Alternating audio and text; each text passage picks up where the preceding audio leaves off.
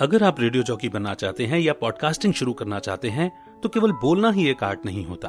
न जाने कितने सारे एट्रीब्यूट्स और भी चाहिए होते हैं रेडियो जॉकी बनने के लिए या फिर पॉडकास्टिंग शुरू करने के लिए। हेलो एंड वेलकम मेरा नाम है अमित वाधवा और आप सुन रहे हैं ट्यून इन ज़िंदगी विद अमित तो फाइनली मेरे पहले पॉडकास्ट शो पर आपका स्वागत है। मेरा नाम है अमित वाधवा कहानियों को आवाज़ देता हूँ। A singer hotelier radio professional turned a digital geek founder of podcast influencer society और अब बात करते हैं मुद्दे की। रेडियो जॉकिंग हो या पॉडकास्टिंग है तो ऑडियो का मीडियम ही। कुछ एट्रीब्यूट्स कॉमन भी हैं और कुछ एक दूसरे से डिफर भी करते हैं। लेकिन हाँ अगर उन एट्रीब्यूट्स को हम समझ जाएँ तो रेडियो जॉकी बनने में पॉडकास्टर बनने में या डिजिटल इन्फ्लुएंसर बनने में ये एट्रीब्यूट्स हमारी हेल्प करेंगे। तो नोटबुक या पेन ले लीजिए या फिर डिजिटली नोट कर लीजिए। ये कुछ 21 एट्रीब्यूट्स हैं जो जो मुझे लगता है कि बड़े बेसिक्स हैं। हालाँकि इसके अलावा भी और हो सकते हैं, मगर हम इनसे शुरुआत कर सकते हैं। तो जो सबसे पहला एट्रीब्यूट है जो इस प्रोफेशन में या पॉडकास्टर बनने के लिए रिक्वायर्ड है that is ability to become friend देखिए अनाउंसर एंकर रेडियो जॉकिंग और पॉडकास्टिंग से बिल्कुल डिफरेंट है। रेडियो जॉकिंग में एक personal one to one connect establish होता है सिमिलरली पॉडकास्टिंग में भी। मगर अनाउंसर के जॉब में ऐसा नहीं होता है। इसीलिए ये एक एट्रीब्यूट ऐसा है, अगर ये नहीं है तो फिर इस प्रोफेशन को शुरू करना बेकार है। आपने चीनी कम है मूवी देखी है?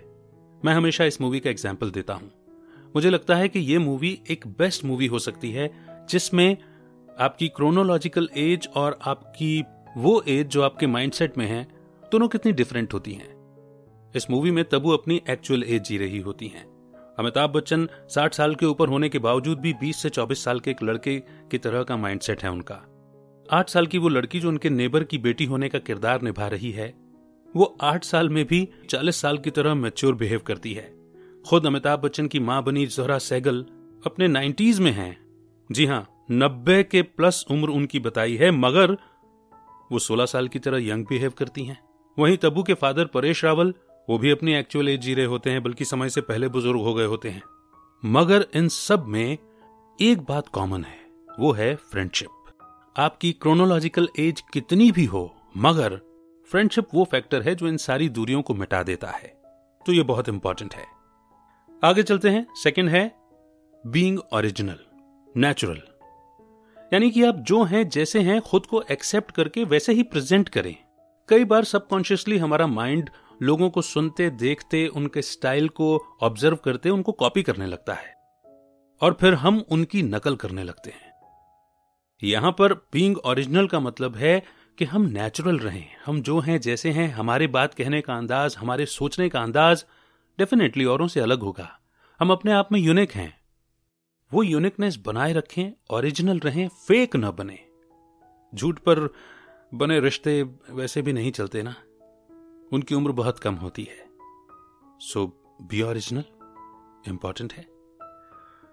तीसरा और इंपॉर्टेंट एट्रीब्यूट है आपका पॉजिटिव एटीट्यूड इसमें कोई दो राय नहीं कि चारों ओर नेगेटिविटी का माहौल है। मगर कहते हैं ना, वो एक अगरबत्ती, वो दुर्गंध से भरे हुए वातावरण को भी सुगंधित बना देती है। तो एक रेडियो जॉकी या एक पॉडकास्टर अपनी थॉट पावर से अपने पॉजिटिव एटीट्यूड से किसी भी निराश, हताश हुए व्यक्ति को पॉजिटिव कर सकता है। उसमें जान फूंक सकता है। इसीलिए आपका पॉजिटिव होना चेयरफुल होना बहुत ज़रूरी है। है ना इंपॉर्टेंट नेक्स्ट है एक्सप्रेसिव होना। हाँ, आप इंट्रोवर्ट हो सकते हैं, लेकिन जब इस प्रोफेशन की बात आती है तो यहाँ थॉट्स को एक्सप्रेस करने की बात है।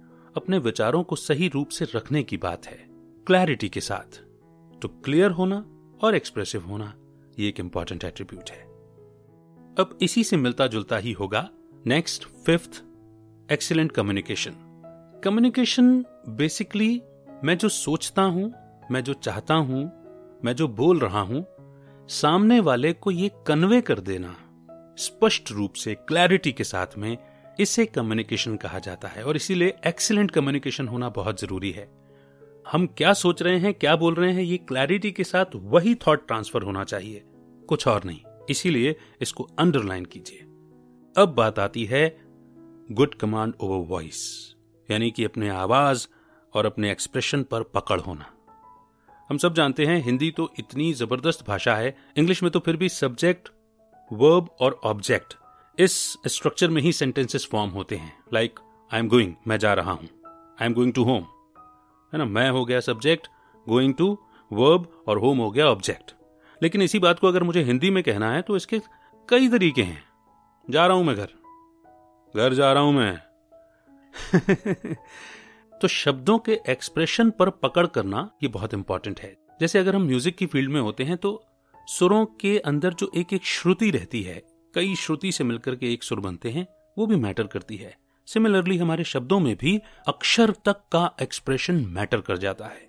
इसीलिए ये एक स्किल थोड़ी सी इंपॉर्टेंट है। पॉडकास्टिंग में हो सकता है कि इतनी आवश्यक न भी हो, क्योंकि अगर आप एक नॉलेज गिवर हैं और बहुत इंपॉर्टेंट कुछ नया सिखाते हैं, जिसकी लोगों को सीखने की ज़रूरत है, तब फिर भी एक बार को इसे इग्नोर किया जा सकता है। लेकिन अगर बात रेडियो की है तो इसमें कमांड होना बहुत ज़रूरी है। अब नेक्स्ट एट्रीब्यूट लिखा है मैंने sense of humour sense of humour होने का मतलब ये नहीं है कि मैं बहुत बड़ा कॉमेडियन हूँ। मुझे हंसाना आना ही चाहिए लोगों को। या मैं लाउड एक्सप्रेसिव हंसोड़ हूँ। नहीं, बिल्कुल भी नहीं। सेंस ऑफ़ ह्यूमर का मतलब है कि माहौल को हल्का फुल्का बनाने की वो कला ज़रूर होनी चाहिए। किसी भी चीज़ को भारी नहीं होने दे, माहौल को भारी नहीं होने दे स्पेशल मेरी दादी जी कहती हैं कि बड़ी बात को छोटा करो, छोटी बात को बड़ा मत करो। इसीलिए यहाँ सेंस ऑफ़ ह्यूमर लिखा। और ये बिल्कुल भी ना सोचें कि आपको कॉमेडी करना नहीं आता है तो हम पॉडकास्टर नहीं बन सकते या रेडियो जॉकी नहीं बन सकते। बिल्कुल भी नहीं। सेंस ऑफ़ ह्यूमर को सही अर्थों में ही लें। अब अगला एट्रीब्यूट है कॉन्फिडेंस पता है, हो सकता है कि हम अपने आर्ट में, अपनी फ़ील्ड में एकदम परफेक्ट ना हो। वैसे भी मैं समझता हूँ कि हम एक्यूरेट हो सकते हैं, लेकिन परफेक्ट तो हो ही नहीं सकते। क्योंकि परफेक्ट तो इस दुनिया में एक ही है, दुनिया को बनाने वाला और उसकी कोई बराबरी कर नहीं सकता। लेकिन हाँ अगर कुछ कमियाँ हैं भी सही तब भी अपनी बात को रखने में, अपने थॉट्स को एक्सप्रेस करने में, या अपने काम को अंजाम देने के लिए जिस मेन एट्रीब्यूट की ज़रूरत होती है, वो है कॉन्फिडेंस सेल्फ कॉन्फिडेंस आत्मविश्वास। आत्मविश्वास को डेवलप करने के कुछ तरीके हैं। पहला स्पिरिचुअलिटी की प्रैक्टिस दूसरा, जिस काम को आप करना चाहते हैं, उस काम की प्रैक्टिस तीसरा सेल्फ टॉक अब नाइन्थ एट्रीब्यूट है good command on at least one language अब यहाँ कहने का मतलब है कि या तो हिंदी, या तो इंग्लिश, या फिर आपकी जो भी मातृभाषा है रीजनल लैंग्वेज है, उसमें एक भाषा पर आपकी पूरी तरह से पकड़ होनी चाहिए। भाषा पर पकड़ करने का मतलब ये होता है कि उस पर्टिकुलर लैंग्वेज में इस्तेमाल होने वाली लोकोक्तियाँ, मुहावरे, कहावते लिंगोज ये सब हमें पता होने चाहिए।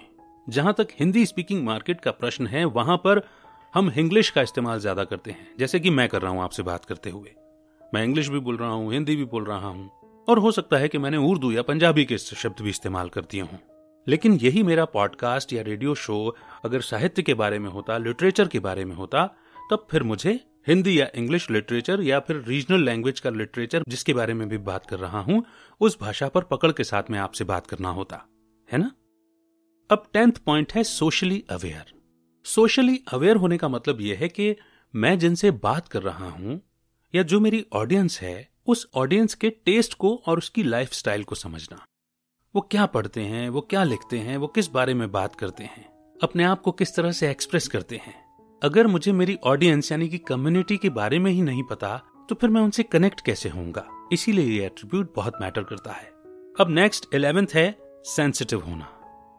सेंसिटिव होने का मतलब आप क्या समझते हैं? इसका सीधा सीधा संबंध सेंटिमेंट से होता है। एहसास, भावनाओं से होता है। भावनाएँ आप कल्पना भी नहीं कर सकते कि कितनी मज़बूत हो सकती हैं, और इस बात की भी कल्पना नहीं की जा सकती कि वो कितनी नाजुक होती हैं। हो सकता है कि आपकी बड़ी से बड़ी बात पर कोई रिएक्ट नहीं करे। लेकिन यह भी हो सकता है कि आपकी छोटी सी बात पर बहुत बड़ा बवाल मच जाए, क्योंकि किसी के सेंटिमेंट्स हर्ट हो गए स्पेशली किसी कम्युनिटी के। तब क्या होगा? इसीलिए सेंसिटिव होना बहुत ज़रूरी है। ये समझ होना बहुत ज़रूरी है कि हम जो बोलने जा रहे हैं, जो कहने जा रहे हैं, इससे किसी व्यक्ति के सेंटिमेंट्स तो हर्ट नहीं होंगे, किसी समुदाय के कम्युनिटी के ग्रुप के सेंटिमेंट्स तो हर्ट नहीं होंगे। तो ये एट्रीब्यूट भी बहुत ज़रूरी है।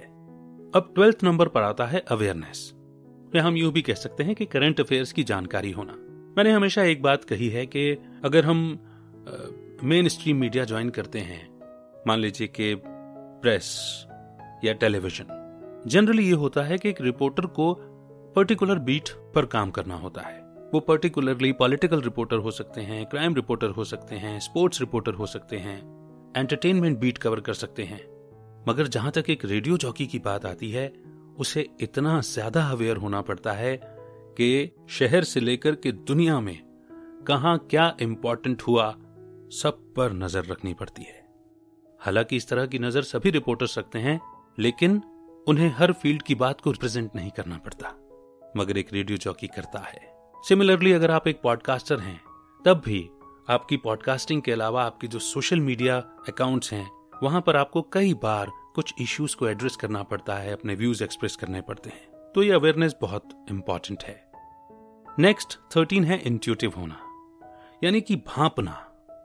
एक लाइव शो के दौरान, एक एफ़ बी लाइव के दौरान, स्टेज होस्टिंग के दौरान ये एट्रीब्यूट आपको बहुत काम आता है। कब कहा कैसे किस ओर ले जाना है कम्युनिकेशन को क्या ऑडियंस चाह रही है ये सब इंट्यूटिव होने से ही समझ में आता है। नेक्स्ट फोर्टीन है इंटरेस्टिंग होना। जानते हैं मैं जब ये सब एट्रीब्यूट आपसे शेयर कर रहा हूँ तो आ, मैंने हमेशा रेडियो के बारे में एक बात कही है radio is the replica of life और ये अच्छे अर्थों में मैं कहता हूँ क्योंकि ज़िंदगी से हमें क्या क्या चाहिए होता है अच्छा अच्छा वही हमें अच्छा अच्छा देना होता है। ये रेडियो सीखने का सबसे अच्छा और सरल तरीका है।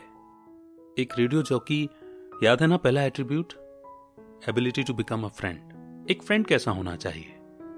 बोरिंग या इंटरेस्टिंग अगर फ्रेंड बोरिंग भी होता है तो हम उसे इंटरेस्टिंग बना देते हैं। और अगर इंटरेस्टिंग है तो फिर बात ही क्या?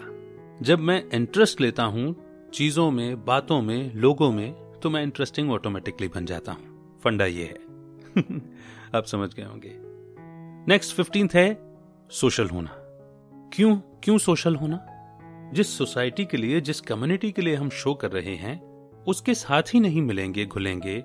वो जिस तरह से फेस्टिवल सेलिब्रेट करते हैं, वो जिस तरह से स्पेशल डे सेलिब्रेट करते हैं, किस डे पर उनके क्या सेंटिमेंट्स होते हैं, अगर हम उनके साथ ही नहीं मिलेंगे, घुलेंगे तो फिर मतलब ये निकलेगा कि हम उनसे केवल मतलब का, यानी कि स्वार्थ का संबंध रखते हैं। तो फिर वो भी हमें मतलब से ही सुनेंगे। इसीलिए सोशल होना बहुत ज़रूरी है। सिक्सटींथ है टॉलरेंट होना। टॉलरेंट होना क्यों? देखिए, अगर हिंदी में बात कहूँ तो टॉलरेंट होना यानी सहन शक्ति। सहन करने को कमज़ोरी नहीं, सहन शक्ति कहा गया। हाँ कई बार केवल सहन करना बोलते हैं तो ऐसा लगता है कि जैसे हम कमज़ोर हैं। लेकिन जो पूरा शब्द है वो या तो है सहन शक्ति या फिर सहनशीलता। सहन शक्ति का मतलब स्ट्रेंथ होना पावर होना और सहनशीलता का मतलब है प्योरिटी होना। प्योरिटी का मतलब होता है कि मेरे मन में और मेरी ज़ुबान पर, मेरी आँखों में किसी के लिए भी कोई नेगेटिव थॉट नहीं आता। जब से हमने सहन शक्ति इन दोनों शब्दों को अलग अलग कर दिया, हमारी शक्ति कम होती चली गई। याद रखिए, ऊपर वाला कहता है कि जो सहन करता है, वही शहनशाह बनता है। शहनशाह मतलब किसी रियासत का राजा बनना नहीं, दिलों का राजा बनना। और जो दिलों का राजा बनता है, वो रियासत का भी राजा बन जाता है, या यूँ कहें कि सियासत का भी राजा बन जाता है। मगर पहले दिलों को जीतना आना चाहिए, और दिलों को हम तभी जीत सकते हैं जब लोगों की कमी कमजोरियों को एक्सेप्ट करके उन्हें सहन कर लें। कई बार ऐसा होता है कि रेडियो स्टेशन पर कुछ लिसनर्स इमोशनली वो नहीं जानते कि आप कितने बिज़ी हैं, या आप अगर एक पॉडकास्टर हैं तो आपको कुछ मेल्स कर देते हैं, कुछ मैसेजेस लिख देते हैं उतावले होकर के। मगर वो ये नहीं जानते और कई बार समझने की कोशिश भी नहीं करते कि आप कितने बिज़ी हैं। लेकिन एक लिसनर पर भी गुस्सा कर देना, नाराज़गी जता देना, आपकी पूरे कैरेक्टर को, आपकी पूरी इमेज को बिगाड़ सकता है। बाकी, जब बात हद से बाहर जा रही हो, खुद के कैरेक्टर को बिगाड़े बगैर दूसरे कई रास्ते हैं, उन रास्तों से निपटने की कोशिश करें, मगर प्रोफेशनली टॉलरेट करना सीखें। अब नेक्स्ट सेवनटींथ एट्रीब्यूट है वैल्यूएबल होना। ये वैल्यूएबल होना क्या है? देखिए, जिसके पास जितनी लाइफ वैल्यूज़ हैं, वो उतना ही वैल्यूएबल है। जिसके पास लाइफ वैल्यूज़ नहीं, उसकी वैल्यू भी कम, उतनी ही कम। वैल्यूज़ वो हैं जो हमें वैल्यूएबल बनाती हैं। जीवन मूल्य वो हैं जो हमें मूल्यवान बनाते हैं। इंसान केवल पैसों से ही अमीर नहीं होता ना? वैसे भी रेडियो पर बैठकर या पॉडकास्ट क्रिएट करके हम किसी को पैसे थोड़े ना बांटते हैं। हम हम अच्छे थॉट्स शेयर करते हैं। हम वैल्यूज़ शेयर करते हैं नॉलेज शेयर करते हैं। लेकिन ओरिजिनल बने रहने के लिए, याद है ना? सेकेंड एट्रीब्यूट ओरिजिनल बने रहने के लिए ओरिजिनली वैल्यूज़ को फॉलो करना बहुत ज़रूरी है। हम प्रैक्टिस न करें, केवल प्रीच करते रहें, क्या हम ओरिजिनल बने रहेंगे? बिल्कुल भी नहीं। अगर मैं अपने रेडियो के शो पर या पॉडकास्ट शो पर यह कहता हूँ कि सिगरेट पीना बुरी बात है, छोड़ दीजिए और मैं खुद पीता हूँ। मेरी बात का असर ही नहीं होगा। होगा ही नहीं। हो सकता है कोई सुनकर के इंप्रेस हो जाए, लेकिन उसकी सिगरेट नहीं छूटेगी। पहले मुझे बुरी आदतों से निजात पानी होगी, पहले मुझे वैल्यूज़ को फॉलो करना होगा, तब कहीं जाकर के मैं किसी और को वैल्यूएबल बना सकता हूँ, या किसी और की लाइफ में वैल्यू ऐड कर सकता हूँ। और ये केवल एक प्रोफेशन के लिए नहीं, पूरी लाइफ में कहीं पर भी, किसी भी फ़ील्ड में आपको बहुत फ़ायदा पहुंचाएगा। तो अंडरलाइन कीजिए अबाइडिंग वैल्यूज़ एटींथ है keen to learn specially in अब ये जो है, ये मुझे लगता है कि ये ट्रेजर होगा, अगर आप इस बात की वैल्यू समझ सके, इस एट्रीब्यूट की वैल्यू समझ सके तो। जनरली क्रिएटिव लोग पढ़ाई से कतराते हैं, उनको अच्छी नहीं लगती बोरिंग लगती है, इसलिए वो क्रिएटिव फ़ील्ड में जाना चाहते हैं। वो बात एजुकेशन की थी, लेकिन जहाँ तक सवाल लर्निंग का है, सीखने का है, ये एक कंटिन्यूस प्रोसेस है। हमें अपने आप को भरते जाना होता है और जो हमने भरा है वो औरों के साथ शेयर करते जाना होता है। इसीलिए सीखना हर दम जारी रखें, क्योंकि अगर आप नॉलेजेबल बने रहेंगे तो आपकी वैल्यू भी बनी रहेगी। अब मैंने साथ में वर्ड ऐड किया स्पेशली इनसाइट इनसाइट्स क्या होती हैं? इसे आप ऐसे समझ सकते हो। गूगल पर आपको इंफॉर्मेशन मिल जाती है। लेकिन जहाँ आप रहते हैं, वहाँ के लोगों का बिहेवियर कम्युनिटी का बिहेवियर ऑब्ज़र्व करने से इंसाइट मिल जाती है। और इसी इंसाइट के बेस पर ही हमारा बिहेवियर हमारा कम्युनिकेशन पैटर्न तय हो जाता है। तो ये बहुत महत्वपूर्ण है। नेक्स्ट नाइनटींथ है इनोवेटिव होना। हालाँकि मुझे लगता है कि इसे बहुत ज़्यादा एक्सप्लेन करने की ज़रूरत नहीं है, आप पहले से ही समझते हैं कि इनोवेशन क्या होता है। लेकिन फिर भी अगर सरल शब्दों में कहूँ तो पहले जो मैं एक चीज़ क्रिएट कर चुका हूँ उसी में नयापन लाना। उसको पहले के जैसे रिपीट नहीं कर देना। ये इनोवेटिव होना होता है। हम सब में पावर टू इनोवेट है। बस, हम थोड़ा सा डीपली अंदर जाते नहीं है, और कोई बात नहीं है। ट्वेंटी एट्रीब्यूट है कीप ग्राउंडेड ऑन अर्थ यानी कि ज़मीन पर बने रहें। ये तय बात है कि जब भी आप क्रिएटर बन जाते हैं, जब भी आप एक पॉडकास्टर या एक रेडियो जॉकी बन जाते हैं तो आपके कुछ फॉलोअर्स बन जाते हैं। आपके फैंस बन जाते हैं। और ये फैंस जब हज़ारों लाखों में पहुँच जाते हैं तो हमें एक सेलिब्रिटी का दर्जा भी स्टेटस भी मिल जाता है। लेकिन भूले नहीं सेलिब्रिटी हम बने किन की वजह से?